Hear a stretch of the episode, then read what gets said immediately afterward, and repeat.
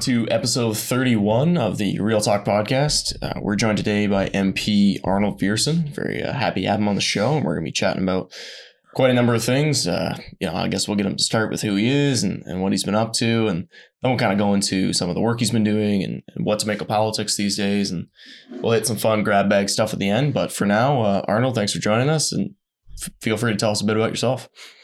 All right. Hi. Well, thank you, and thanks for having me on Real Talk. I've been uh, been following this show since its conception, and so I. Uh, what are we? Are we past the nine month mark? Yeah, I guess we've been born at this point. Yeah, you're more now. Okay, yeah, we have well, uh, legal protection. Woohoo!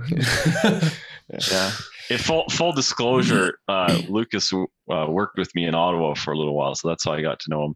I like mm. I like to think that I plucked him from the wilderness and turned him into the man he is today. But I'm sure his parents have much more to do with that than than I do. yeah, I'll give you some credit. Yeah, for sure. Maybe so, cut my hair at least. I'll give you that.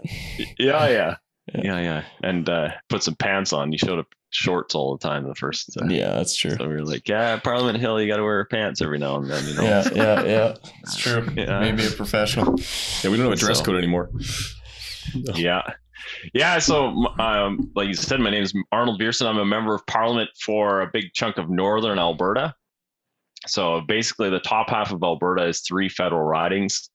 Uh, Fort McMurray kind of on one side, and then Grande Prairie on the other side, and then the big piece in the center without any major major cities in it is uh, is the part that I get to represent. So I'm uh, born and raised up in northern Alberta. I'm from a little community called Neerlandia, I, I, imagine many of your listeners have heard of that place. It's a mm-hmm. sprawling mm-hmm. metropolis of uh, 30 houses. Yeah, it's got a co-op or something too. Yeah, we've got the biggest co-op in the world. I like to think, but yeah, uh, yeah. So, yeah. So, and I went, uh, I went to independent Christian school, uh, Canadian Reformed school in uh, in Neerlandia, uh, kindergarten, to grade twelve. Graduated from there. I then I went off to well, I was uh, since I was three years old, I wanted to be an auto mechanic, and so when I was 15, I started washing cars at the local Chrysler dealer, and then got a got signed up for an automotive apprenticeship. So I was a mechanic essentially. Nice. Um, my, my, friends always say to me, Arnold, uh, there isn't a wrench big enough to fix Ottawa. yeah. And I said, well, we got to try, you know. Yeah. So send send a mechanic to, to Ottawa. Maybe maybe they can fix it. You know. That's, yeah, that's uh, great. That was kind of the pitch, and so yeah, it's uh, um, went to went to NAIT, the Northern Institute of Techno- Northern Alberta Institute of Technology, and that's where I did my mechanics training. Uh, got my ticket and then decided that I should go to business school. So moved to the Fraser Valley and I lived in Abbotsford for a few years and went to the University of Fraser Valley there in Abbotsford and got a business degree from there. So hmm. that's kind of my training background.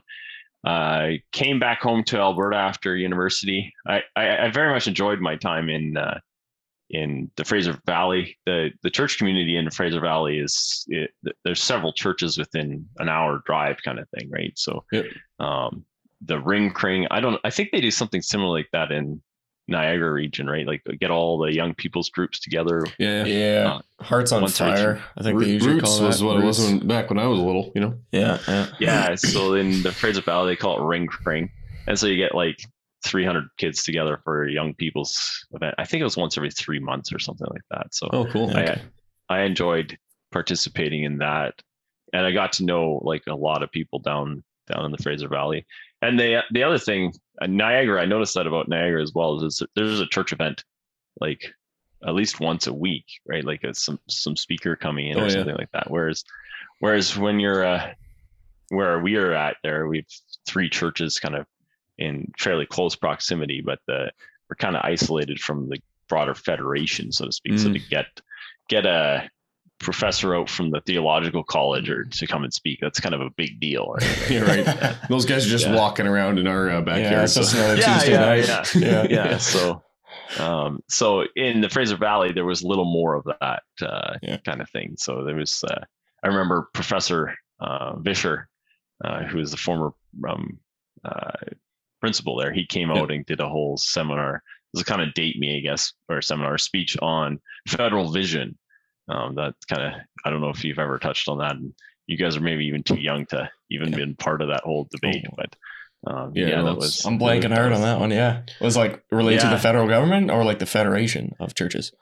Well it had to do with just like the um yeah the federal vision it was a big controversy probably around the year 2000 and by the um uh, maybe even a little bit later i went to university in like 2008 and that was probably the kind of the tail end of the you know it had to do with like the view of the covenant um okay. and and what is the what is the corporate or federal um, view of church right so that was Oh. the, the federal vision of church right so you have like your individual relationship with god but then there's god has a relationship with his church.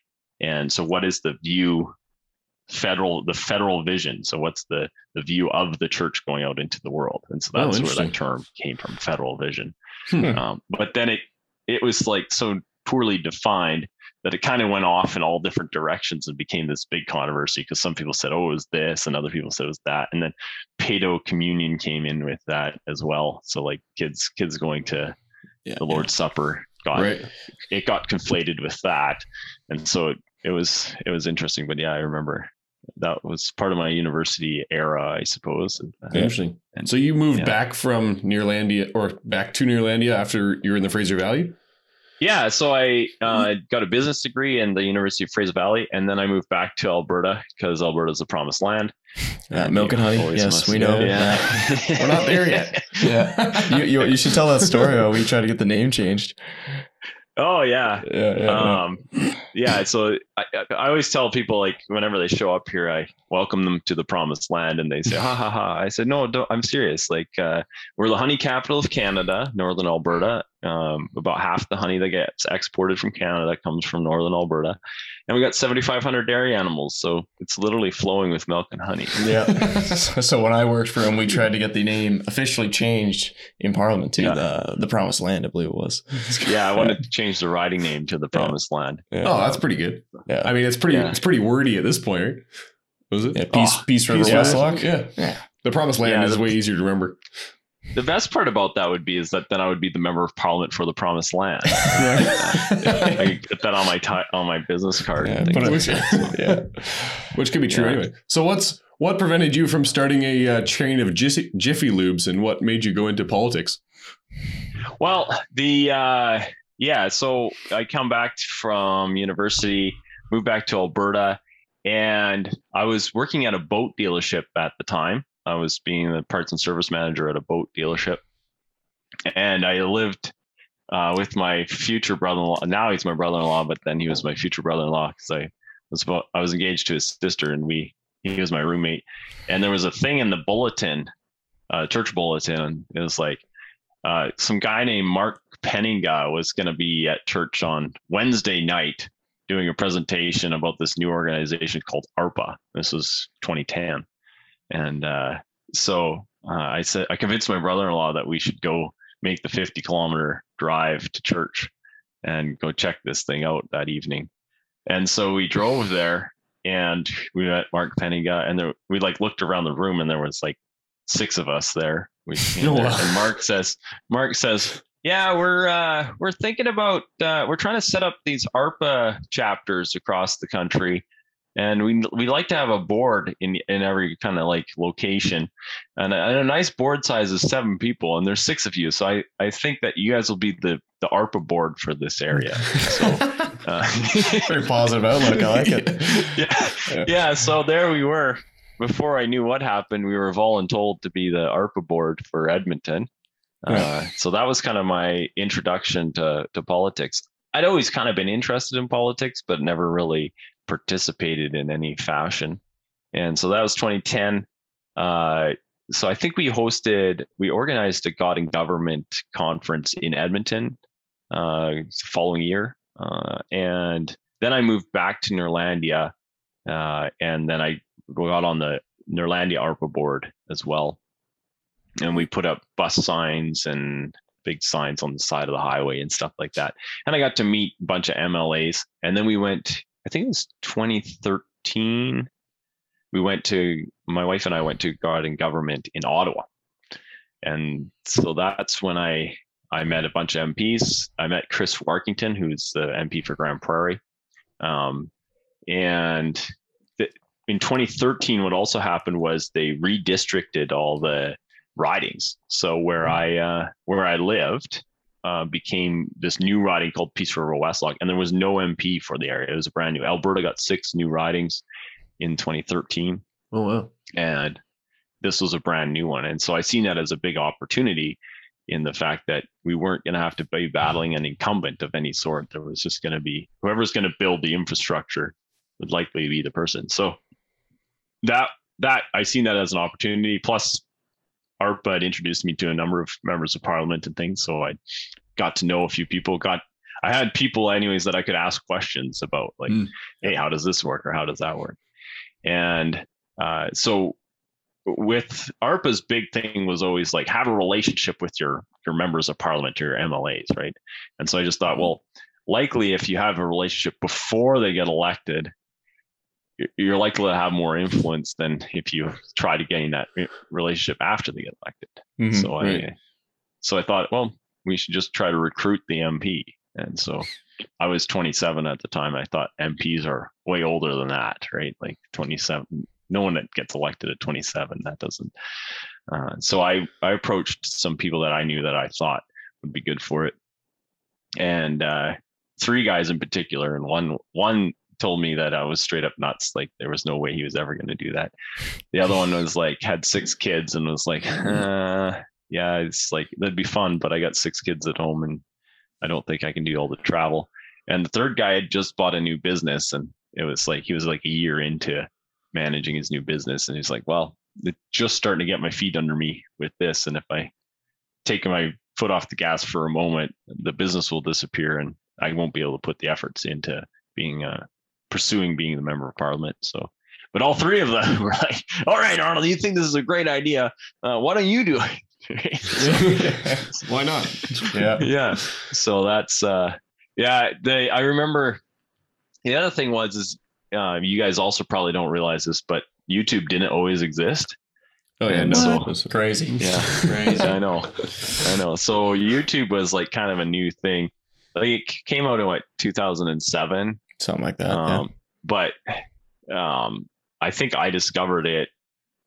I don't exactly remember when I discovered YouTube, but I do know that when I moved back back to Alberta, that's kind of when YouTube was kind of coming into its own and there was a fella from Chilliwack, uh, BC, and he had like this um, gun channel telling us all about like the crazy laws around the guns in here in Canada. Rod Giltaca was his name, and uh, one of the guys I worked with at the at the mechanic shop there, he was like a big gun enthusiast, and so he, we would watch this channel uh, on YouTube at our, during our lunch breaks, and then I was bugging him and I said, well, like we should do something about this. We should try to change the laws. And and he's like, oh yeah, but how can you can never do anything about it? It's all corrupt and all this kind of stuff, right? and so I said, well, like like let's let's let's run, let's go, right? I said, I'll I'll run and we'll we'll try to make a difference on this. You buy a membership to the Conservative Party and and we'll we'll go try choose the choose a guy that's good on guns, right? And I bet you he, he was kind of like my test case. It was like if I could sell him a membership, I could probably sell anybody a membership. So I harassed him every lunch hour for three months to buy a Conservative Party membership. and eventually he did buy a Conservative Party membership. And then after I got elected, he says, "Yeah, Arnold, I only bought that membership just to get you to quit harass, or like just to get you to stop harassing me." Uh, Squeaky wheel gets the grease, even at the mechanic I never, shop. I never thought for a minute that you'd ever get there. So now he's convinced I'm going to be the prime minister because uh, uh, if if I could be the MP, the next thing is just be the prime minister. You know? Oh yeah, it's easy. no big deal. No yeah. big deal. Yeah, like, you did that so easy last time, Arnold. You can do that again, right? So, yeah. yeah. Maybe they'll open up a new riding for the prime minister. You just slip right in there. No, you don't. Yeah, yeah. Who knows? but, yeah, but the like the for the nomination, like the reform community helped me out immensely, right? Like, um, well, be, being born and raised in the area helps a lot. You just know a thousand people right off the get go, but yeah. um, get, convincing them all to buy a membership and that this is a worthwhile endeavor is is maybe a bit more of a challenge. But uh, yeah, they they came out and many of them drove like 100 120 kilometers to come vote in my nomination, which is um, like more than anybody could should actually be asked to do, but they did. So it was amazing. Yeah, yeah, it's quite the support. I mean, we've driven it together. It's what like eight hours, bottom to bottom to top, something like that. Yeah, yeah, yeah. It's a good ways. So, cool. So, That's- so you've been in uh, office since 2015, then. Um, Yeah. We can get into Yeah. some of the stuff you're doing in Ottawa, but maybe first, since the summertime, and I don't know how much folks know about what the job of an MP all entails, but what exactly do you uh, do you get up to in the summer? Are you traveling around, or what's going on? Yeah. So uh, typically, so COVID has kind of thrown everything topsy turvy, but typically it's a lot of uh, parades and and rodeos and public events that I make an appearance at. Um, so that'll keep me moving and moving around the the riding. Um, and the other thing is, is you like Parliament. Parliament sits for about half of the year, and then the other half of the year we basically are trying to get get ready for the other half of the year. So um, a lot of times I end up meeting with on my for example my private members bill I try to find all the people in the country that care about this issue and would support support the issue. And so you you end up setting up meetings with interested groups that would like five ten people at a time to hmm. try to get enlist their support for that um, idea and then also to get them to vote for you in the upcoming election to support your ideas in the upcoming election. And so that's what members of parliament are typically doing is is finding finding the support and then and trying to motivate it to show up to vote in the election whenever that happens to be. Hmm. um, uh, in a four-year parliament uh, some of that pressure comes off of course uh, but in a minority parliament it's pretty much like all the time trying to trying to find the the people that are going to support you and and motivating them to to show up in a possible election whenever that happens. Um, so uh, yeah, the public events are one way of doing that. But then, um, like tomorrow, I'll I'll be meeting with uh, two of the local uh, women's advocacy groups in the area, um, just outlining the work that I've been doing and and asking them to to support it and uh, and seeing what I where there's needs to be changes in the laws that uh, to support them. So that that's kind of kind of things. So Hmm. and and I also during the summer I also try to take a bit of a break. Um, so we went camping for three days last week, and I'm going to visit my siblings out in BC uh, this weekend. So we'll uh, we do a little bit of holidaying as well. Nice. Nice. That sounds fun. So, uh, sounds like a bit of a, like, would you say it's a 50 50 balance between the riding and Ottawa, or uh, is it more different? Is it different than that? Yeah. Um, yeah, I, I, I, I don't, I don't categorize categorize it quite like that. I guess it's like it's an interesting. There, are, yeah, there's five thousand people in the history of our country that have been members of parliament, uh, so it's a very rare and odd thing. Um, it's kind of an all the time. It- It's a twenty four seven thing. Like you're always thinking about what's the next thing. Where how can I change this? How can I push that? You wake up in the middle of the night and write your speech because you suddenly had a an, a good idea on it, right? Like Yeah, that's that's the kind of thing that happens. Ah, it's probably the same as like any small business owner as well, but um, that that's the- the reality of it. And you end up Hmm. Like everywhere you go, people want to talk politics, so you better like talking politics if you're Yeah. if you're in politics. So Yeah. Yeah. Yeah, that makes sense. How I'm just trying to think of, I guess, for people listening to this, and if they want to get involved, that sort of thing. Like if they want to do what you did and run, what's uh what's it been like from a family point of view? Because you have a young family, you got four now, fifth one on the way. fifth one showing up in a month. Very cool. So, very cool. Nice. yeah, nice. beginning of first week of September, new one's supposed to number five. Yeah. So I've got uh, I got four children. Um, Aaliyah is nine years old, and Celia is seven. Um, Jill's four, and Dan is two. And so uh, Nice. the new baby. My wife knows what gender the new baby is going to be, but I don't I know. know yet. Yeah. I like the surprise, you know. Yeah. So Yeah, I, I didn't take you for a gender reveal party kind of guy. so- no, no, I- no. Oh. yeah. So so Yeah. she's uh so yeah we're we're looking forward to that uh yeah we went into this with both eyes open um one of one of the things was when i uh got engaged in all this and decided to run um before part of that decision making was um, writing down a what I was hoping to accomplish with it, and b um, having my wife on board and giving me uh, like the permission to run. And so I, uh, I, I actually had her sign sign the piece of paper so that it was like a definite like definitive thing that we we both like it wasn't she Yeah. she signed it she had to put her name to it kind of thing so that uh we both were were good with the idea Yeah. um and, and yeah she's she's kind of a single mom for half the year right 27 weeks a year uh where i'm not home for three of the nights of that week kind of thing right so Yeah. yeah usually usually fly out monday morning really early get on the airplane at uh, like two in the morning on monday morning and uh, then i usually get home again usually on f- like friday morning at two or three in the morning or or even saturday morning kind of thing depending so about i got to be in ottawa 27 weeks of the year and probably four or five of those weeks i got to be there for friday as well Yeah. um Right. so yeah so that's that's kind of how it is covid covid has been good yeah, that uh, way. ironically for that is uh like a lot of stuff happens on zoom so you're not not driving everywhere so been, Hmm. been home much more um but yeah that's uh yeah, that's a it's a big lifestyle change. just make If you you know if you're used to being at home all the time, it's, uh, yeah it's not something you want to be like. Oh, well, you said it would probably be fine. yeah yeah exactly But so yeah, maybe we could talk about uh, what's going on in Ottawa. I mean, I know like there's tons and tons of issues. We talked to Ryan Mans not too long ago. He's the what is he, Ontario, Ontario manager. uh, manager, Ontario manager of ARPA. yeah Um, so we just talked some like high level, like you know, some of the issues that are going on and stuff like that. But maybe we can get a little bit more into the nitty gritty. Yeah, like you have a private members bill, right? So maybe Yeah. explain what's going on there. Um, yeah, what's what's the future of that? Where is it kind of sitting right now? And uh, we'll go from there.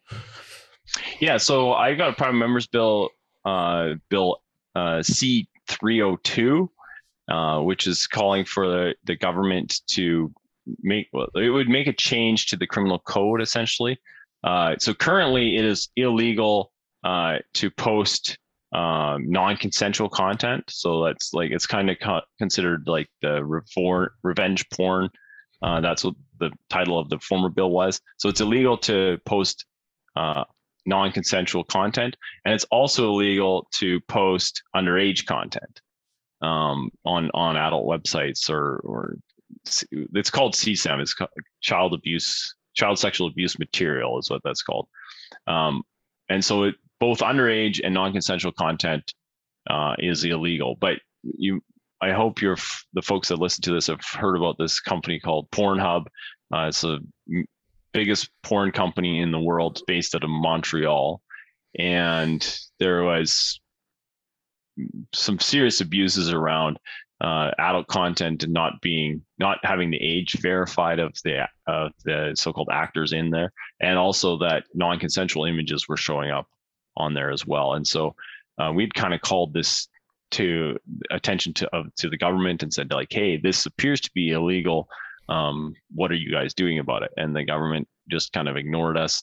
We wrote a letter way back in um, march of 2020 outlining this possible abuses on on pornhub. Uh, nothing happened. Then we wrote another one in november of 2020 and again the government didn't respond to that but the new york times had an article called the children of pornhub. Um, they had a new york times Mhm. article. And then like two days later the prime minister was being asked about about this uh, at his morning uh, press conferences. So that really like shifted the sands. And so um, my bill would address the, the abuse of both the non-consensual images that showed up on pornhub and also the underage images both of which are illegal but it appears that it's like too odious for the police to prosecute. So particularly underage uh, uh, if they're three four five that's easy to prosecute because it's easy to identify that they're underage. But it's when they're 13 14 15 where it becomes more of a more difficult. So th- bill 302 would what it does is it demands uh, documentation. So you need to have documented age verification and documented consent. And if you don't ha- if you can't produce those it's a criminal violation. So if even if it isn't underage or even if it isn't con- or if it is consensual so she's 25 and she's consenting to this if you don't have the documentation to prove both of those points you'll still be found criminally responsible so that's what bill c302 would do Hmm. Okay, so it puts a yeah puts a heavier burden on I guess what would you call them the employer or the company like Pornhub to yeah, to basic, actually yeah. basically what it does is it flips the onus from the police having to prove that she's underage and that she's not consenting, and it provide it says the companies have to prove that she is consenting and that she is of age, and they have to provide the documentation for it. So it Yeah. just flips the onus from the police to the to the company. okay. Um, it's a corporate responsibility measure essentially. Hmm. And how's the uh, bill been received? Like, I know you have a, um, I believe it was a committee or like a group, uh, like an alliance against uh, sex trafficking and whatnot. Have the other parties jumped on board with this? What's the response been? Yeah, so the my my bill is not sponsored. So what you're talking about is the all party group uh, to end modern day slavery and human trafficking, um, of which I'm a co-chair of that. So we have uh, a liberal co-chair, NDP co-chair, and uh, independent senator, and uh, Bloc Bloc co-chair, and uh, so we we do move initiatives through with that um, that group. The more, most biggest success we've had with that so far is declaring uh, February 22nd the National Human Trafficking Awareness Day. Um, so I there, and we are also working together on a bill that would um, demand supply chain reporting. So companies, if they're getting uh, if they're of a certain size or of a certain dollar amount that they turn over every year, or of a certain number of employees, they would have to bring a report saying, hey, this is how we think that our company may be impacted by human trafficking, and here are Mm. things we're doing to mitigate that. Um, the UK and uh, California already have this kind of reporting mechanism in place, and so bring Canada in alignment with that. And so that's an initiative of the All Party Group. My bill is not an initiative of the All Party Group, although um, the co-chairs are all very supportive of of what I'm up to with this.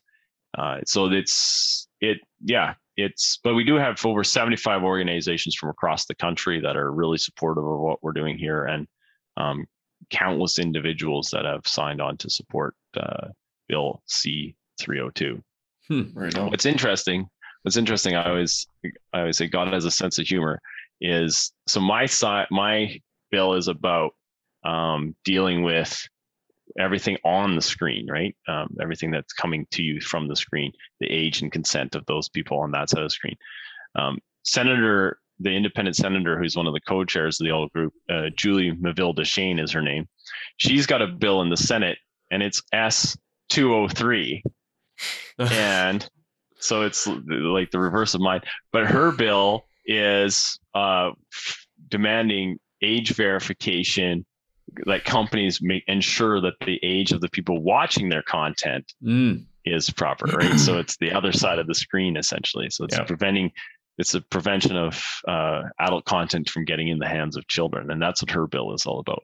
Um, so it's Hmm. uh, it's just uh, a fluke of nature. I I don't know the the 203 and 302 and how it's one side of the screen and the other side of the screen. Yeah, Uh, That's- so yeah, Yeah, that's good work. I'm, I'm curious about that that split actually, because I mean, you get that on YouTube even, right? Like if they have some, even even you know, you're a hunter, even hunting content sometimes is like this might be disturbing, and you have to be like, confirm that you're 18 or over. You're like, okay, but I mean, it's just a click of a button. Anyone can click a button. So I mean, if you if you get rid of that and actually have to send in an ID or something like that, um, in order to get verified on your your particular account or whatever. I mean, you'd have Yeah. to have a fake ID, and like that's quite the mountain to get over um, for for some people, I guess. For for most people, Um, but I guess on, on your side of it, I mean, that's um, for a company like Pornhub to provide documentation and all the all the paperwork that would go along with that. I guess that's quite the hurdle that would um, obviously be effective. Is that going to push these um, organizations more underground, um, or are they kind of there already? Um, is that is that something that the the law enforcement would be worried about? That now they just won't be able to find these people, or Um, yes and no. So, um, I don't have like a good example around the pornography stuff, but around the prostitution, um, we we seen back in like 2013 there was a lot of escort services being advertised on Craigslist.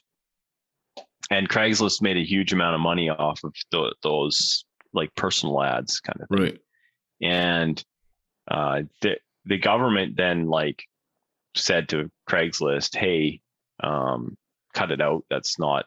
This is illegal in Canada. You're not allowed to advertise um, for prostitution." And so Craigslist like pulled that section, and they no longer have a personal section. Hmm. Um, it then moved to a the, all those same ads moved to a new new outfit called Backpage, and and then they had a more murky um, payment structure that made it more difficult to track it track it down again.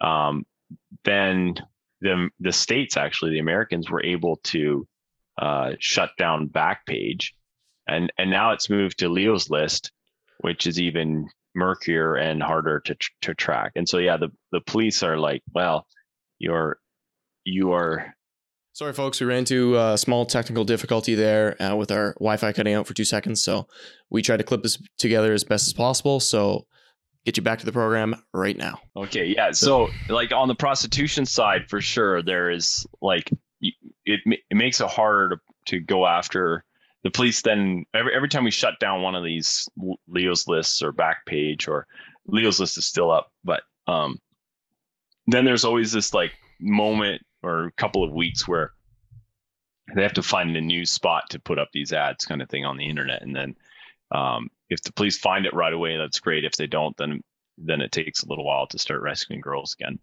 Um, mm. but uh, in the pornography world um, the vast majority of it is is accessed for free.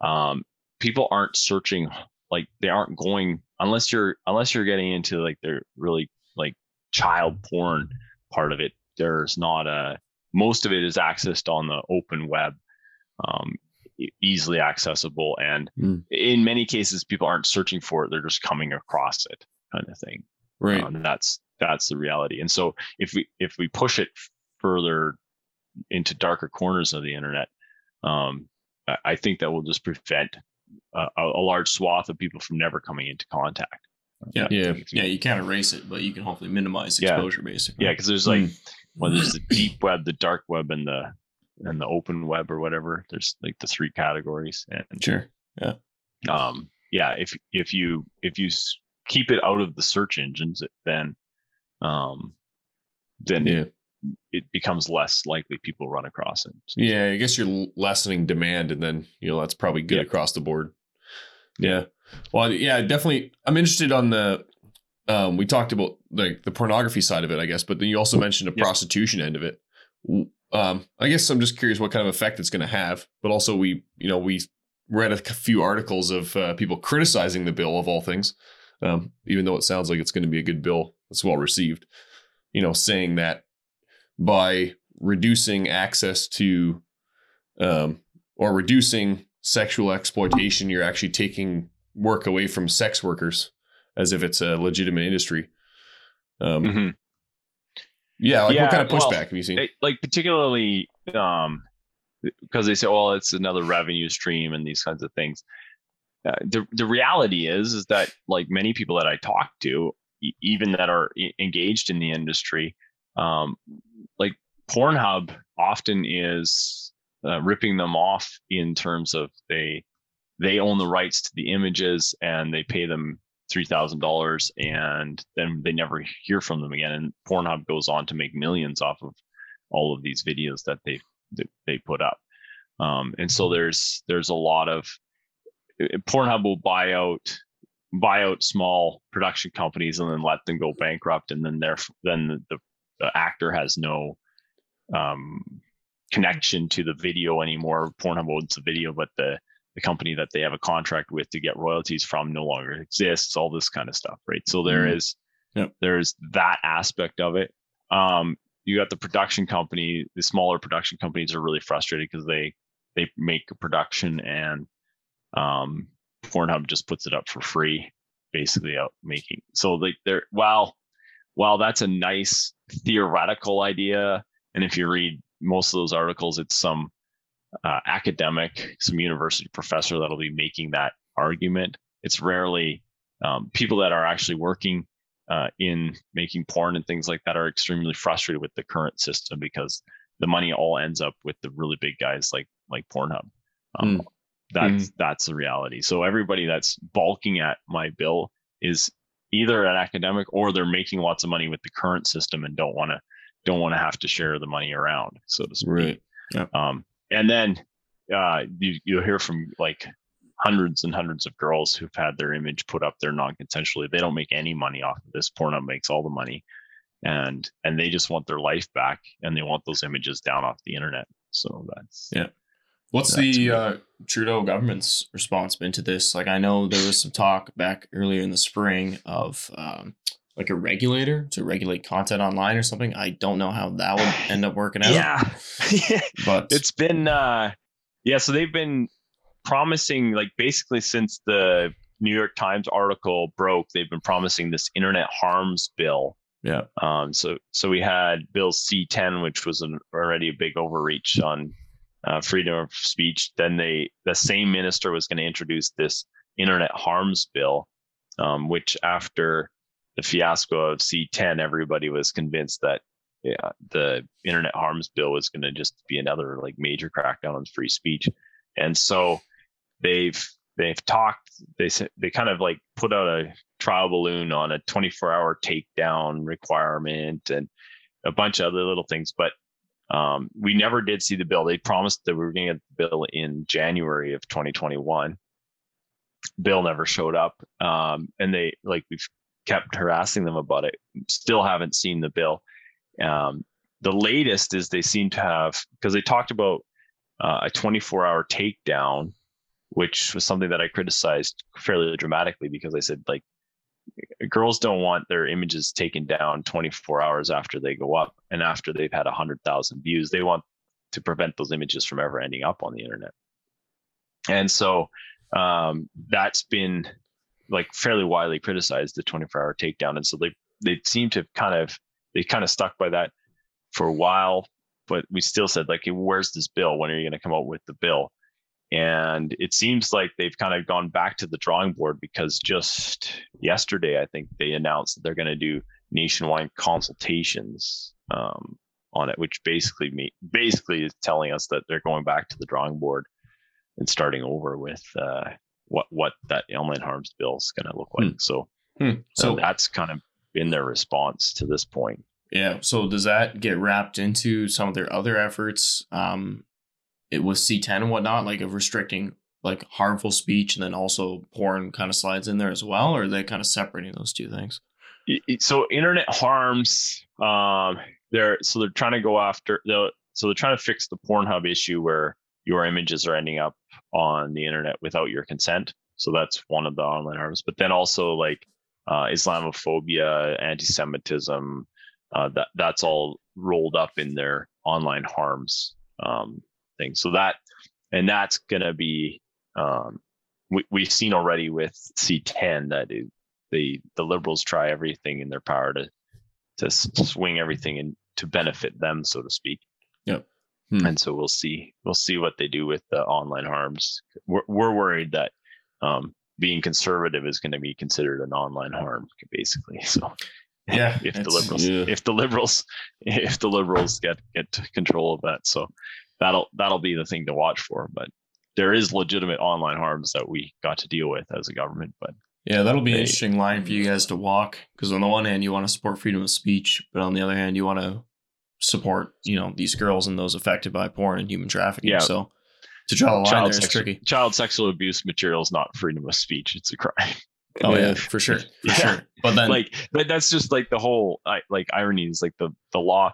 Like we had the ethics committee study this whole Pornhub issue for quite a while, and yeah. like it was interesting. Charlie Angus is an NDP uh, member of Parliament, uh, and him and I don't agree on too much. But here I I was defending him on Twitter um, over this whole like internet harms and the pornography stuff and we're basically like this isn't speech this there's nothing this is against the law it's already against the law we don't even have to change the current law it, this is a right against the law you're not child pornography is illegal Yeah. right Mm. non-consensual images are illegal Yeah. um, this isn't a free speech issue um, Yeah.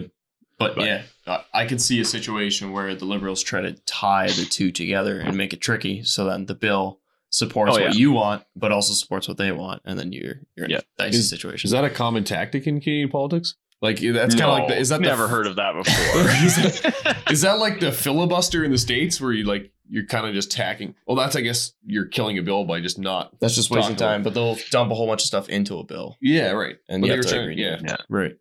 Yeah Yeah. they, they do that kind of like with the budget and things like that too right they put stuff in there that we don't like like and then and then they'll put like funding for the fire department right and it's like Yeah, and you're opposed to funding the fire department how dare he right like yeah, yeah.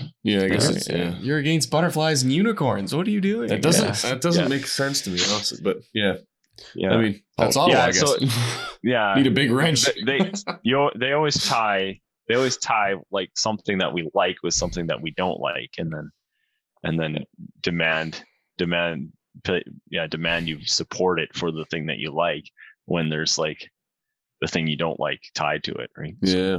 Yeah. Hmm. All right. Well, that's actually a good little transition point there. So, Yeah. I guess fu- one being the future of the bill, where do you think it's going to go? And then two, we can get into. Uh, so we have the liberals on the one side, oh, obviously other parties in play, but the conservatives would be the official opposition, and they would be on the other side. Um, we'll get into your. I guess you're going to make the case, obviously, for people to vote conservative. But first off, is there an election coming this fall, and, and what does that look like for your bill then? yeah so that with my bill um that kind of uh the election would change like basically wipes the slate clean so my bill would disappear off the order paper and i'd have to reintroduce it in a future parliament if i get reelected um Hmm. so that's the like the question of the day if you're involved in politics is uh, when is the next federal election so officially the next federal election is in october the what third Monday in October of 2023. That's officially when we're supposed to have an election. Um, we're in a minority parliament, which means that for uh, the government can fall really at any time, or the prime minister can just say, um, "I don't have confidence that I'll be able to pass things through Parliament. Parliament's dysfunctional, and so I want a new mandate so that I can the things that I want to do. I'll have I I can point back to the election and say I just won this election and I won it on this platform. Therefore, I'm going to do this. So, uh, that said, um, we are all anticipating an election call either this coming weekend or the weekend after. They typically call elections on Sunday um, because it, there's a minimum day uh, period about that. So they want the election day to land on a Monday, and so they typically call it on a on a Sunday either a Sunday or a Monday, depending on. Uh, so uh, this week Sunday or next week Sunday is what we're hearing on the ground. But who knows? If you know when the election's going to be, please tell me. That makes my life a lot easier. Uh, there's no doubt about that. The, uh, so yeah, and it, what it looks like is like if you believe the polling, um, which I think one of I want to say it was like Diefenbaker. I said he said, I think he said that polls were good for what dogs use them for. Yeah. Yeah. So, It's a deep quote. but if you believe the polling, um, yeah, the Trudeau is thinks that he's got his uh, he's kind of like in majority territory, so he's likely to want to call an election. But Yeah. that said, uh, campaigns matter, and uh, you never know until you know. So uh, we're ready to run. Uh, I've we've had our election readiness done. I think we've got most of our candidates in the Conservative Party are nominated, ready to go. A couple more next weekend yet, and then uh, um, yeah, right, where I'm at, we've got the money raised and the signs bought, and we're we're ready to go. So whenever this Yeah. happens, it happens. I suppose. Good stuff. I guess the the key question remains: Why should people vote conservative? Because, yeah, I mean, there's definitely a lot of frustration I think on the ground with with the party, and definitely within uh, at least the reform circles that we're kind of a part of. So people, I think people are frustrated, certainly might- in part yeah. because of the COVID stuff. That might be an Ontario problem. Although, you know, Alberta's probably not exempt either. Yeah, and then also, yeah, obviously like the the life issues, pro life issues. Um, Erin O'Toole's not a pro lifer. Uh, he's made that Yeah. very clear. He seems to be quite progressive on social issues. Um, so yeah, that presents a challenge. Like we we talked to Jonathan uh, Van Maren a couple episodes ago, and he kind of made the case for um, look at your local candidate and vote for the most pro life local candidate.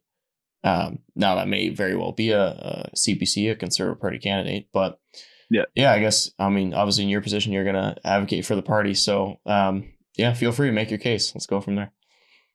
Yeah, so I, I would just say that like uh, the Conservative Party is the only party that's a, a, able to uh, take down Justin Trudeau. Um, the the NDP aren't aren't able to. Um, uh, we are there are a number of other like right wing parties that are popping up, um, but uh, none of them uh, I think have the ability to win a single seat, and that's what this is all about. Is um, politics at the uh, is a lot about the ideas, but it's also about getting um, people in those positions. And so we've been uh, as pro-lifers, and and uh, I'll join Jonathan in this as well. Is that as pro-lifers, we've been relatively successful since my getting to to Parliament. Anyways, uh, in the first Parliament when I was there, we had uh, 67 votes on a pro-life bill that came through that Parliament. Uh, and then this Parliament, we had Cathay Wagantall's bill uh, S233, the uh, gender selective abortion bill, Yep. um, which ARPA played a big role in. That that bill we got 82 votes. So out of out of 119 conservative members of parliament, 82 of them voted pro-life. Um, so the the party is bigger than than the leader, and uh, we the the things that we care about, I think, are all um, very much reflected in in the conservative party. Uh, I, I I think the leader the leader probably like out of any decision that the party makes, the leader holds about fifty percent of that decision, um, and then caucus probably holds the other fifty percent. So his his opinion is is, is weighs a lot, um, but it isn't the entirety of of the decision. So we've seen where he's voted in one direction, and and we've and the bulk, the majority of the party has voted in the other direction. Uh, that said, uh, yeah, we're we need we need all the votes we can get. I I think everybody needs to come together and and work at the local level. Um, join join your local EDA. Nominate good candidates to to run for us. Uh, we got 82 votes on the last pro life bill. We need 100 and 170 in order to pass legislation. Um, so let's let's work to get those that 170. Um, the the way to get 170 is to vote conservative. Uh, we're not going to get uh, we're not going to get liberals out unless uh, we all on the right band together and, and work hard.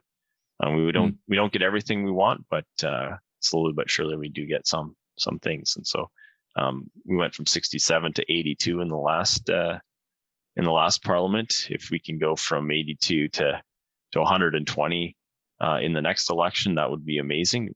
That still wouldn't be the 170 that we need. And so uh, let's keep let's keep working on that. There's no doubt about it. Hmm. Uh, the other the other thing is like, hey, this is this is Canada and, and it's our country. Um, like just in terms of the economy and getting things built again and getting pipelines going. Like where I come from, the pipelines are our lifeline. If we can't get energy from Western Canada out to Eastern Canada, as the Line Five fiasco maybe has pointed out, um, we are we're the party that wants to get uh, these major nation building projects going again, get some pipelines built, get the natural resource developed, um, all these kinds of things. So Right. Yeah. Yeah.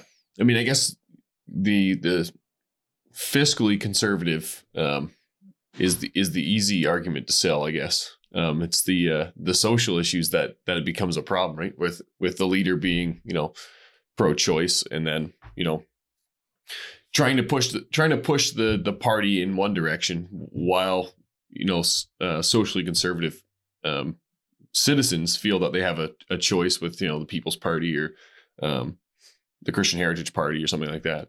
So I mean, we've had that Mhm. conversation a whole bunch of times on the podcast. You know, try to understand like, do you vote on your principles exclusively, or do you try to vote to like you know, like what you're saying, like you know, try to get somebody in to do something useful. So it seems to be a, a little Well, bit of a balance. You know? um, just like make that consideration carefully. Harold Albrecht, who was who's a was a member of parliament for Kitchener, um, hundred percent socially conservative, fully aligned with me on every issue.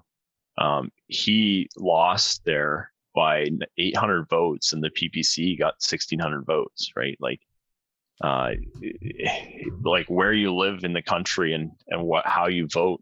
Uh, how you vote matters typically everywhere, and and be considerate of how how you like consider how you vote. Um, particularly uh, when John says like vote on the individual that you're voting for. That's that is the case. I tell everybody that you're not voting for Erin O'Toole, you're voting for Arnold Viersen. Erin Mhm. happens to be the leader of our party, um, but you're not voting for him. And that in, in Harold Albrecht's case, um, that was like a huge tragedy that uh, the liberal won there. Um, the like very pro-choice liberal guy won there uh, over and and you can't ever say 100% oh if the ppc vote had just gone his way then he would have he would have won because it, it never quite adds up like that but if you do add them up um, that totally was the case Hmm. Yeah.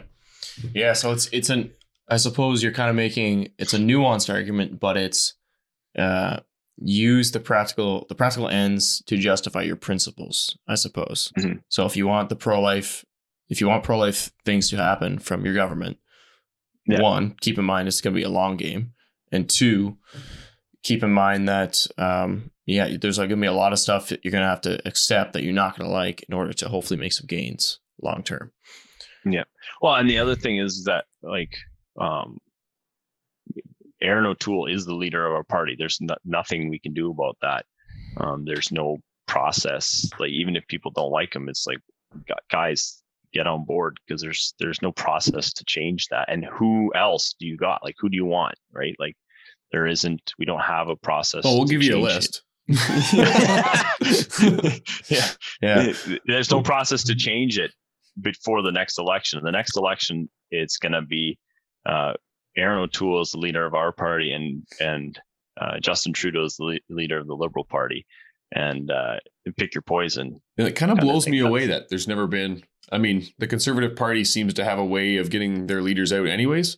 More maybe provincially than federally, but a little bit federally, I guess.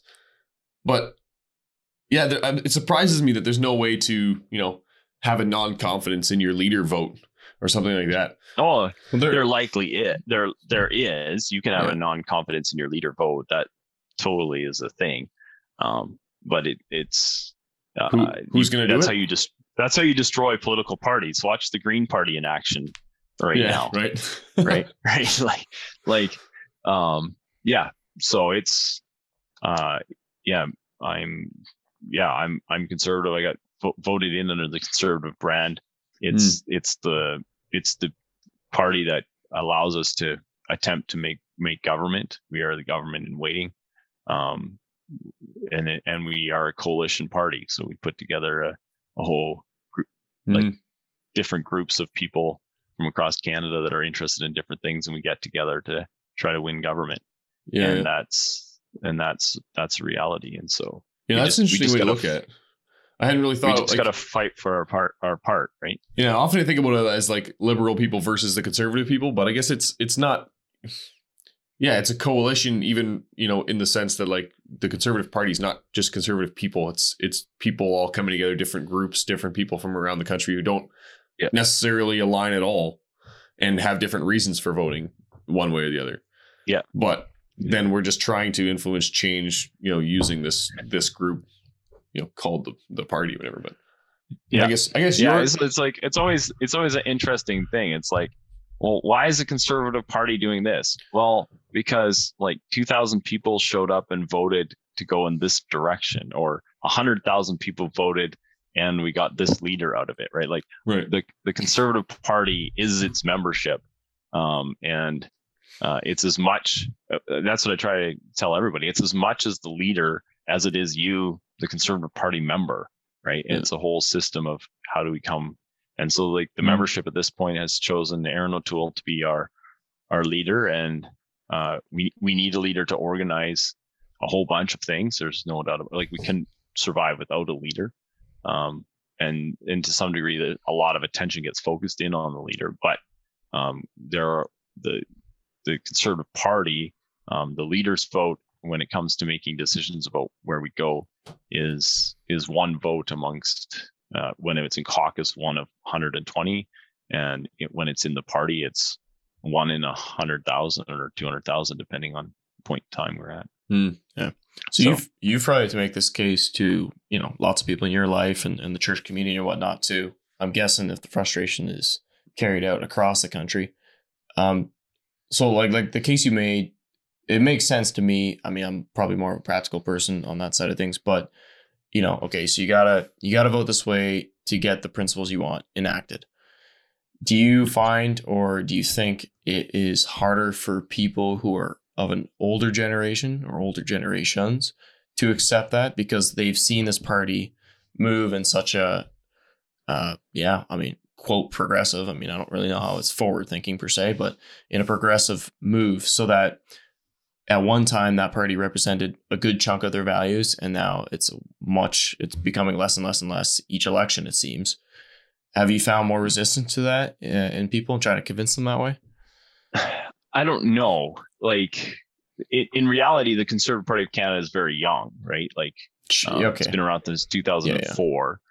Um, so prior to that, you had the PCs, which that's maybe a legacy party, but then and in on like the other good thing is the perspectives are so different from one part of the country to the other, right? So um, Ontario is never like they've always you still have the Ontario PCs, right? Whereas um, in Alberta and Saskatchewan, you don't.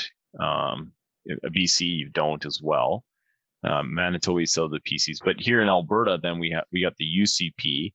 Um, but then federally, Alberta hasn't like we had like the Canadian Alliance and Reform parties for a long time, um, or for a long time. But that that was kind of the demise of the PCs, and then so we had that, and then that merge that ha- merger that happened in 2004. Um, so I, I wouldn't I would say that like uh, older people to some degree get the whole split the vote thing probably better than younger people. Hmm. Um, Interesting. Because they they they they've all been there. They tried the Reform Party, Canadian Alliance stuff, and basically handed the Liberals a majority for ten years. Right. right? Like, yeah. It wasn't until Stephen Harper got like built the party back together um, under the new Canadian uh, Conservative Party of Canada um, that we're at. So, hmm. so in reality, we've we've had three leaders of this new conservative party. Um, it's still a pretty young organization, and and we're still learning. Hmm. We're still learning to operate. I, I to some degree, I wish we, when you look at the states, the like who owns the Republican Party, right? Like that that's a that's a big fight all the time as to who owns the party. Um, but like when when Trump was the leader of the was the president. Um, he wasn't really the leader of the party, so in the same way. But when he was the president, um, there was still like this idea that the Republican Party was its own entity besides the president. Yeah, and just the same the same reality is here that people don't necessarily feel it in the same way. But the the Conservative Party is an entity beyond the people that that are currently filling the positions, so to speak. Mm. Right? And that's that's the hope is that, and it, it's just that we have to, as socially conservative people, um, we're going to have to take our place in that party and and make that party look more like what we want it to look like, and then make the country look more like what we want it to look like. That's mm. that's yeah. the challenge for all of us. Yep. Well, it doesn't sound like you have a problem with your uh, your particular writing.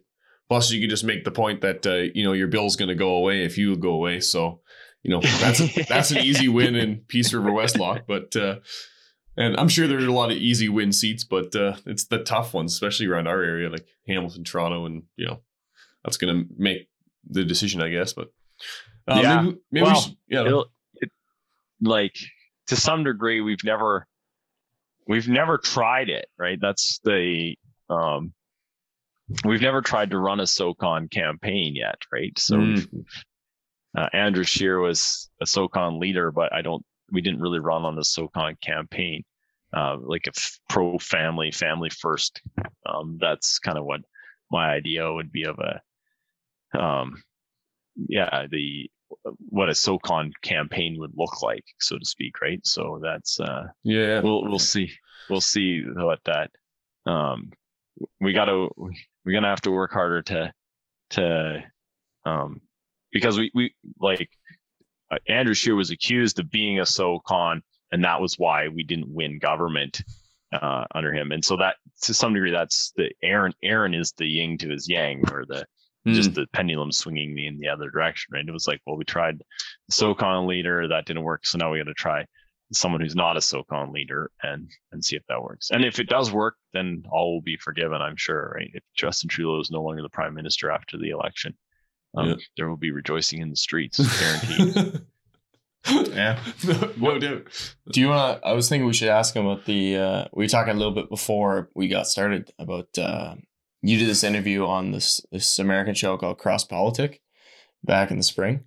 I was wondering if He you started want to sweat already. Yeah, no, you can see it go like Yeah. like, oh no, the nightmares are coming back. Yeah. No, so that was yeah. I mean, that was obviously during the heat of COVID and stuff. So you guys have, if I'm not mistaken, just recently, potentially today, pretty much got rid of all the COVID stuff now. In like no quarantine or anything. Yeah. Jul- July 1st, I thought we got Yeah, but maybe maybe there's something else that happened on there was uh, August 1st, but July 1st we like no more no more mask mandates. Go to church with everybody again. yeah, yeah. Arnold's uh, writings, like they don't even know what the laws are up there. yeah yeah it's uh but yeah it, it- we've we've forgotten that covid exists let's put it that way yeah. Oh, um, we've, nice. we've had a That few feels good. visitors out from ontario and they're like oh man this is crazy well, we Like, might be here guys- next to. yeah, I'm, I'm, com- that I'm coming out there in a week or so. So uh, Oh, yeah, right. oh, yeah. good. Going to the promised land. Good, yeah yeah. Anyways, but yeah okay. so uh, like apparently in the city so i live way out in the sticks for everybody's uh, information but if apparently in the city you'll still see uh, p- quite a few people masked up but out here you're hard pressed to find anybody wearing a mask anymore Yeah. um, and yeah we're full full like there's no restrictions on church at all like yeah. um, we're all back in church doing our thing so So okay, Yeah. so but on the show, you were getting some heat for uh, defending uh, Jason Kenney, the premier, and so I don't know. Yeah, maybe I'll just I'll just open the floor and say like, what did you think of that interview? Do you still kind of agree with your positions that you laid forth there, or do you want to clarify anything? You know, now looking back on a couple months later. yeah i, I would um f- fundamentally the the whole thing is is like who do we got like jason kenney i supported jason kenney for the leadership uh, uh and and i helped put the parties back together um our, my church our own church community got fairly engaged in all of that and to throw all of that effort away um, because we don't agree with jason kenney's decisions on a bunch of this stuff. Um, I like, okay, fine, we can do that, but who's your guy? Right? Mr. Coates, are you going to be running for premier? And I, and he said he wasn't running for premier. Well, you just stepped into like the giantest political arena, uh, on this whole COVID stuff, because this is the COVID stuff is very political. There's no doubt about that. Um, and here in Alberta, which those Americans don't understand at all, is like healthcare and the public sector unions engaged in healthcare uh, are massively powerful uh, organizations here, right? Hmm. And and so I don't know, I don't know um, all the pressure that Jason Kenney was under, but um, that that is a reality that that he had to deal with, and he and he dealt with it in the way that he did deal with it. Um, of which I know Jason Kenney reasonably well as a person, and I think that he makes he would make decisions similarly to what I would make, and so I I think that this decisions he made are probably the ones that I would be making. Uh, the other thing, I guess, the, the thing that probably has changed the most since I did that interview is my home community got COVID. Hmm. Uh, so up until that point, like when when I did that interview, we thought we were Teflon. Uh, like COVID was just this thing that happened in the cities and everything like that, right? Yeah. And then we got COVID in our community, and it spread like wildfire. And like we, I go to church with 260 people, and three of them ended up in the hospital with COVID in like a two week period. And so suddenly it became fairly real. So um, that that's changed my perspective a little bit on it. Like like COVID is the province with our public health care system, the province couldn't handle one in a hundred people ending up in the hospital if we all got sick in a moment, kind of thing. Mhm. And that forty thousand people showing up at the hospital when we have four hundred of like a grand, we have two hundred ICU beds uh, at any, one any given time, and we can expand that up to four hundred and some. Uh, we've got eight eight thousand hospital beds, um, forty thousand people showing up, which is if our community that held true across one in a hundred getting having to go to the hospital.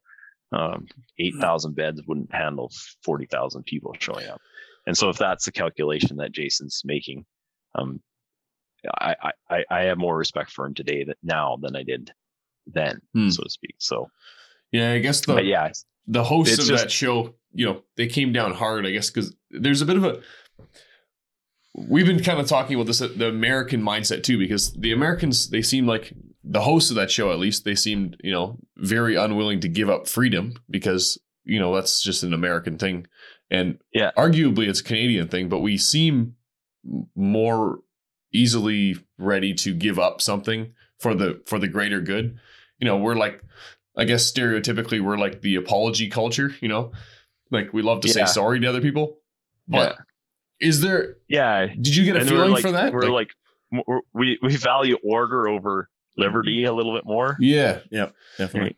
Is that I mean, that's obviously played into this whole thing, but is that um is that something that you've you've seen or reflected on after talking to those guys? Like, you know, there was uh they were very uh I don't know what you call it, like pushy in in their, you know, approach to getting you to, you know, stand up for the freedoms that they believe people should have. So Yeah, it, but like I, I was trying to explain to them that like the context is so much different, right? Hmm. And and the tactics of the situation are are what they are. Like like it's it's difficult from afar. Um, the what's interesting is uh, Doug Wilson, who they're like quite attached to, and I read his blog sometimes. Um, they uh, he has a story about uh, buying pornography at the local gas or buying gas at the local local gas station. That if there's two gas stations in your small town, and one sells pornography and the other one doesn't, you should always buy. You we we can have a a tactic of only buying gas from the gas station that doesn't sell porn, right? But he said Right. there's there's no uh there's nothing immoral about when you go to the city just buying gas from whichever gas station you come across there, whether they Hmm. sell porn or not. Because tactically in the city you can't have a great effect on buying gas from the, gas station that sells doesn't sell porn versus the one that does because a you don't know and and b there's lots of gas stations to choose from. Hmm. so that it's a tactic that works in a small town with two gas stations that doesn't necessarily work. And it's not a it's not a moral judgment that you can transfer from it's you're not making a moral judgment it's a tactical judgment. And that's kind of what i was trying to communicate to to these guys as well is that like in one place something that politically works in one place won't necessarily politically work in the other place and the politics of the situation are is that if if it's not Jason Kenney, then it's the NDP, right. um, which if you look at uh, BC where they had the NDP, they they hadn't gone to church in over a year, right? Like like ten people in church only to like manage the sound system and, and run the the organ and Mm. this and do the video recording, essentially, right? For over a year. Whereas here in Alberta, we were much more opened up, and so when you compared Alberta to the rest of the country, it was the smell of freedom. But when you compared it to Moscow, Idaho, it wasn't necessarily the same, right? So that Hmm. was my my attempt to get that across to them is like tactically, it's it's a dumb idea to go to war with with our conservative premier when doing that will only guarantee we get the the NDP, which Right. will not be, Yeah. which is which are the socialists, which um, they they can't imagine a socialist government, right? Like yeah. if you can if you in in American politics, if you can brand somebody as a socialist, they're pretty much done. Like you Yeah. can't get elected in the For United now. States as being a socialist. yeah. Seems to be a more popular word lately, but So- So tactically, yeah, that makes sense. Your argument, like there, it's going to be tactically different because there's two different political climates, and then also you add on to the reality of okay, so our health system is very much uh, entwined with our government, and we publicly fund that. So that's a Mhm. consideration the government has to make.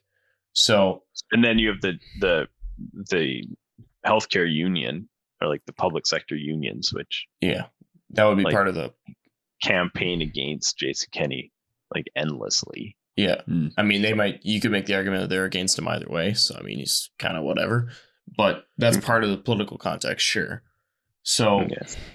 do you yeah, think, but, it, but AH, AHS, AHS, and the is the ones putting up the fences around the churches, right? Like, yeah, oh, I realize that. But, like, I'm sure, yeah, I'm sure. I mean, obviously, as premier, there's influence you can have to to make sure that doesn't happen or to, to reduce it. But I, either Yeah. way, do you think they have, um, they're just coming from their perspective and their political climate? You wouldn't say they have biblically the upper hand because that seemed to be the case they were making that like, no, like this is right. Like we're acting from the Bible and like you're you're mistaken because you're letting your political leanings get in front of your biblical values. yeah, I I guess I would say that, um, and that's the argument I made as well that they they have no jurisdiction over me. They're not my elder. They're not my they're, they're not my church leadership. Yeah. Um, right. Like that that comes back to the, again the local church and it- what the consistory is the consistory calling me to church or is the consistory not calling me to church that sort of thing Yeah, yeah, Um, yeah. Th- and and I also would say that I what disturbed me the most, I guess, about all of this is that picture of uh, Derek Sloan and um, Hill. Is it Hillier? Randy Hillier. Yeah, Randy Hillier. Yeah. Standing up on a ch- at the front of the church at a church service, right? Like you've just turned that church service into a political rally Yeah. yeah, right and that's i don't want i don't like that either that's the like i don't i don't want the church to be used as a political weapon and that's what they were that's what they're doing at that point like when you're when you are putting your politicians up on the pulpit um over around over covid Yeah. you- you're now turning your church service into a political rally right. and that that's not what we ought to be doing we shouldn't be using the church as a political club Yeah, that's what we appreciate. Aaron Rock said that when he was on our podcast, and he said like he can't, he wouldn't invite his MP to or his MPP to to talk at yeah at the church because it's not it's not a platform for that. So if if Yeah. they were to do something like that, use the venue, then it would have to give everyone equal say, just to you know because they don't want to you know Yeah. even though they you know it's everyone knows they're leaning one way politically or the other way Mm-hmm. you know they don't want to be that that voice i guess but yeah so and there's a there's a, line to be walked there Mhm. right Yeah. about like because i also i also think that the church as in like the people that go to church um ought to be political right? Like they ought to think about um th- this is one of the things that has happened over over time is that um the church has always been oh we are nonpartisan we're nonpartisan and people have interpreted that to mean your vote doesn't matter. Hmm. right? And no your vote does matter and who you vote for does matter. And so well i don't think it should be coming off the pulpit that you should vote for the conservatives i do think that perhaps this should be coming off the pulpit that you shouldn't be voting for people that support abortion Yeah, right? right. like your vote your vote matters we're not going to get partisan we're not going to say you should vote for this party or that party but when you do vote um like freedom of religion being pro-life those kinds of things are important with your vote and your vote matters like go out and vote Hmm. participating in voting um this is just another like sphere of your life that you have to keep in order. Your your politics has to be in order. Your marriage has to be in order. Your health have to be in order. Your finances have to be in order. Your politics have to be in order. It's not something hmm. you can just abandon. That's an interesting um, and, point. And, and, that and that I guess is a little bit frustrating for me watching uh, both Coates and perhaps Mr. Rock, although I don't know him as well. Is just that um, I, I I said like politics is like breathing. When everything's working well, uh, you don't notice it. Um, when it becomes a problem, when you start to notice that you need help breathing, um, it's often a little bit too late to, to do something about it, right? Mm. And that's essentially where we're at today. Is that um, just the secularists have convinced Christians that they don't belong in politics, and so they've kind of just taken their hands off and and went and did their own thing. And now suddenly politics is interested in Christians, and they're going like, "Whoa, wait, what's going on?" But there isn't a Christian to be found in any position of power in, in politics, essentially, right? Mm. That's like we've we've abandoned that sphere for, uh, uh, or we've been convinced by the secularists that our faith has nothing to say about public administration. That mm. now suddenly, uh, here we are, being the being the in the spotlight of politics. So right. So, That's interesting. Like like Coates Coates, I don't think had ever considered politics before. And Aaron Rock admitted that right in one of his podcasts there that that he never really followed politics or considered it um, until mm. politics was trying to shut his church down, so to speak. Yeah. Individually though, it, it's interesting that like I yeah, I don't really think about that. Like I think about my my role as a citizen, you know, to vote and to to stay informed and that kind of thing. And I guess that's just a maybe because I'm interested in it a little bit, but we don't hear that off our pulpits. I think you're right. That like we don't really talk about that in our church. It's almost like a it's a subject that no one really wants to touch. Like you know, don't tell me which way to vote on whatever. But there's there you're right. There's like issues that you know it matters that we we talk about everyone staying informed and and active, and there are issues that actually do matter, like like abortion. Like you you just can't yeah. vote one way or or the other on that. Like, so yeah, maybe like I mean that's just an encouragement. Like, I'd love to see it preached off the pulpit more often. That you know, just just the, from the principled end of it, um, mm-hmm. to help us to understand that because I don't think that you know I definitely don't think about it like that.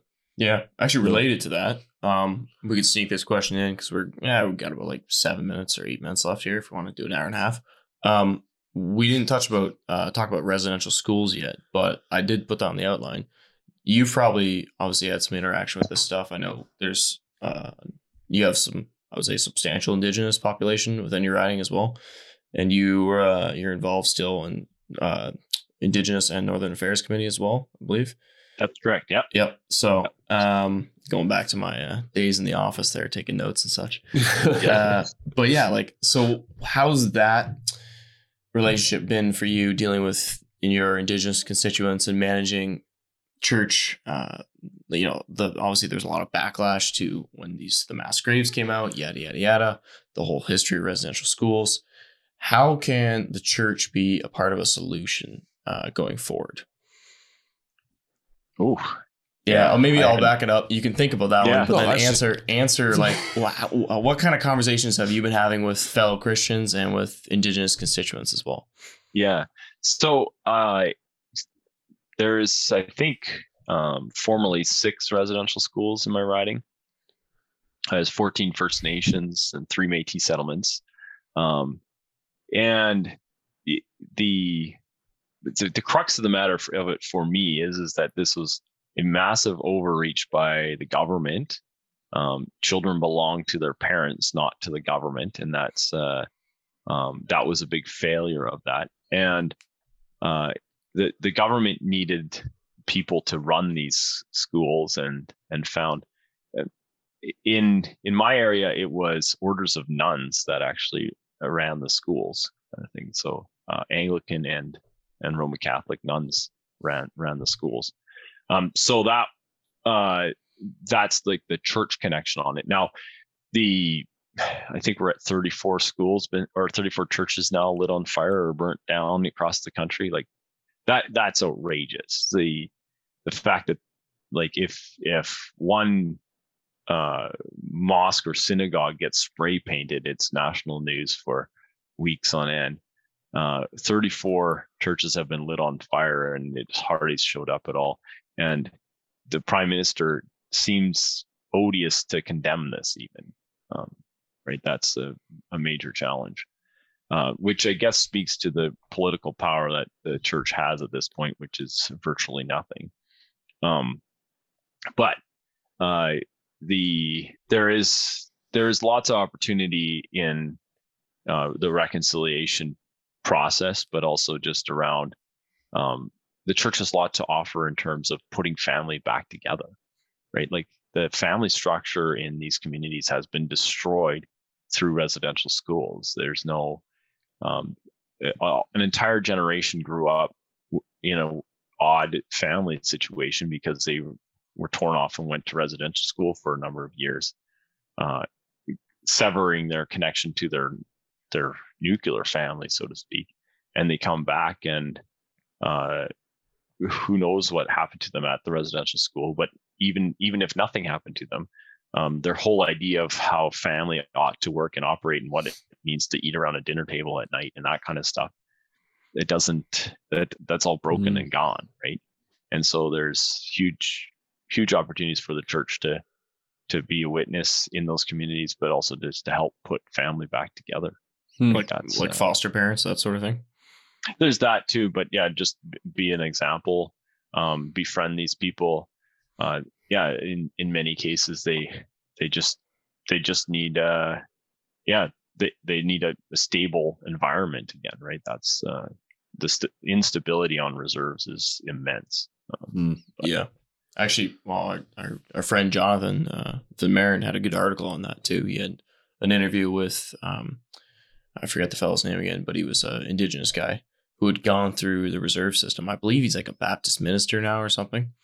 And okay. he had a lot of quotes from him in it. But basically it was to consider it from like as as, you know, you guys are parents, like as mm. Christian parents, whatever, like if the government came in and took your kids and did that to your families, like think of the impact that would have and how, you know, angry and, you know, sad and whatever that would make you. Like that's yeah. it's a traumatic thing. So mm. I think yeah just just to have some understanding in that front and to work together to hopefully like you say help build up family there's a, a lot of good the church can offer to to make up for the bad rap that it has you know fairly or unfairly i mean that yeah. can be discussed it's, forever it's also just like interesting is that don't don't necessarily believe the mainstream narrative on this right like mm. um many of the first nations in my my area are christians right like the, even the yeah. even the, the, entire band um, is is Christian. That's like the church is a big part of them of what they do. So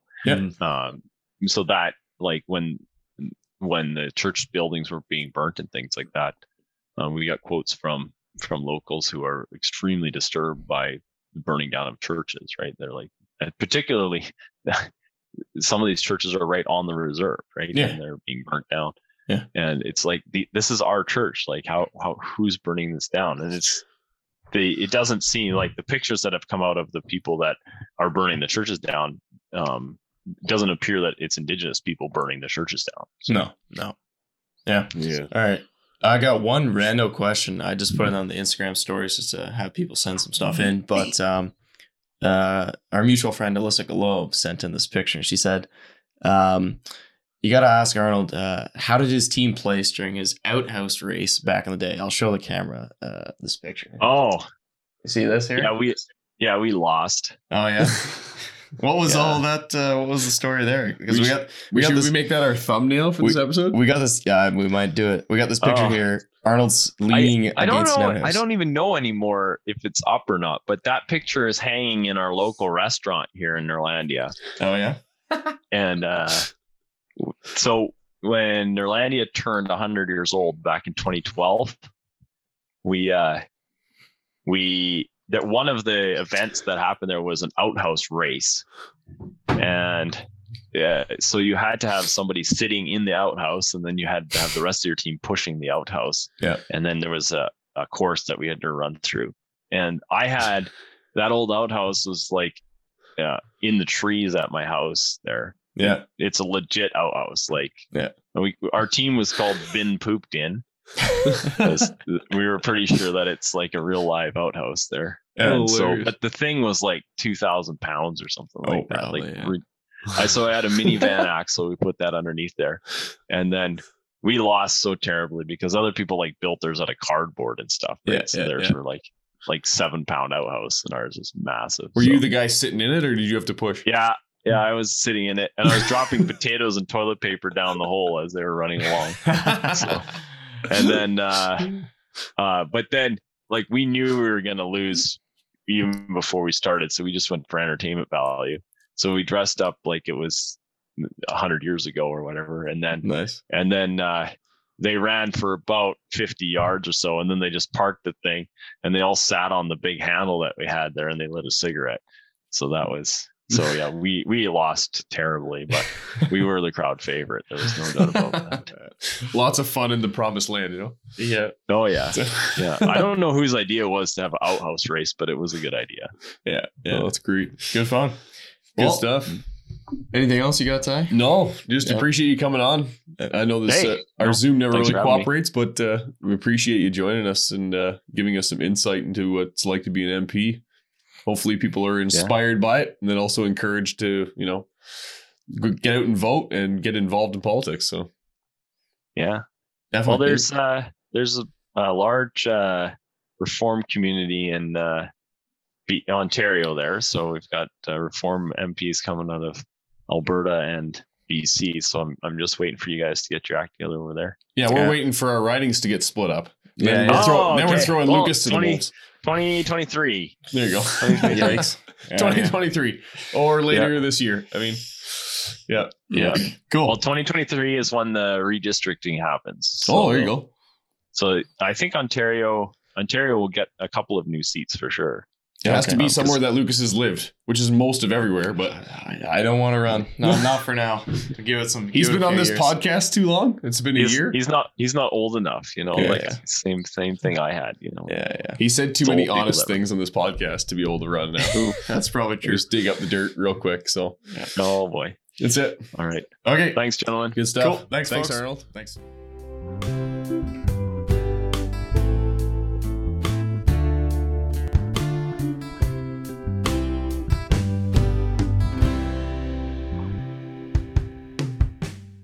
Thanks for tuning in to this episode of Real Talk. You can send us your feedback by emailing us at reformedrealtalk at gmail.com. You can find us on social media by looking for the handle Reformed Real Talk. You can find us online by going to realtalkpodcast.ca. We look forward to your feedback as that's what helps us grow and improve as podcasters. Real Talk is produced by myself, Lucas Holtvluwer, Tyler Vanderwood, and Tim Van Woudenberg. The theme music was created by Calvin Hutton. The table and cabinet behind me were made by Ethan Vanderwood of Eureka Woods. And finally, this sign in the studio was made by Zebra Signs. That's it for now, folks. Catch you next time. Bye bye.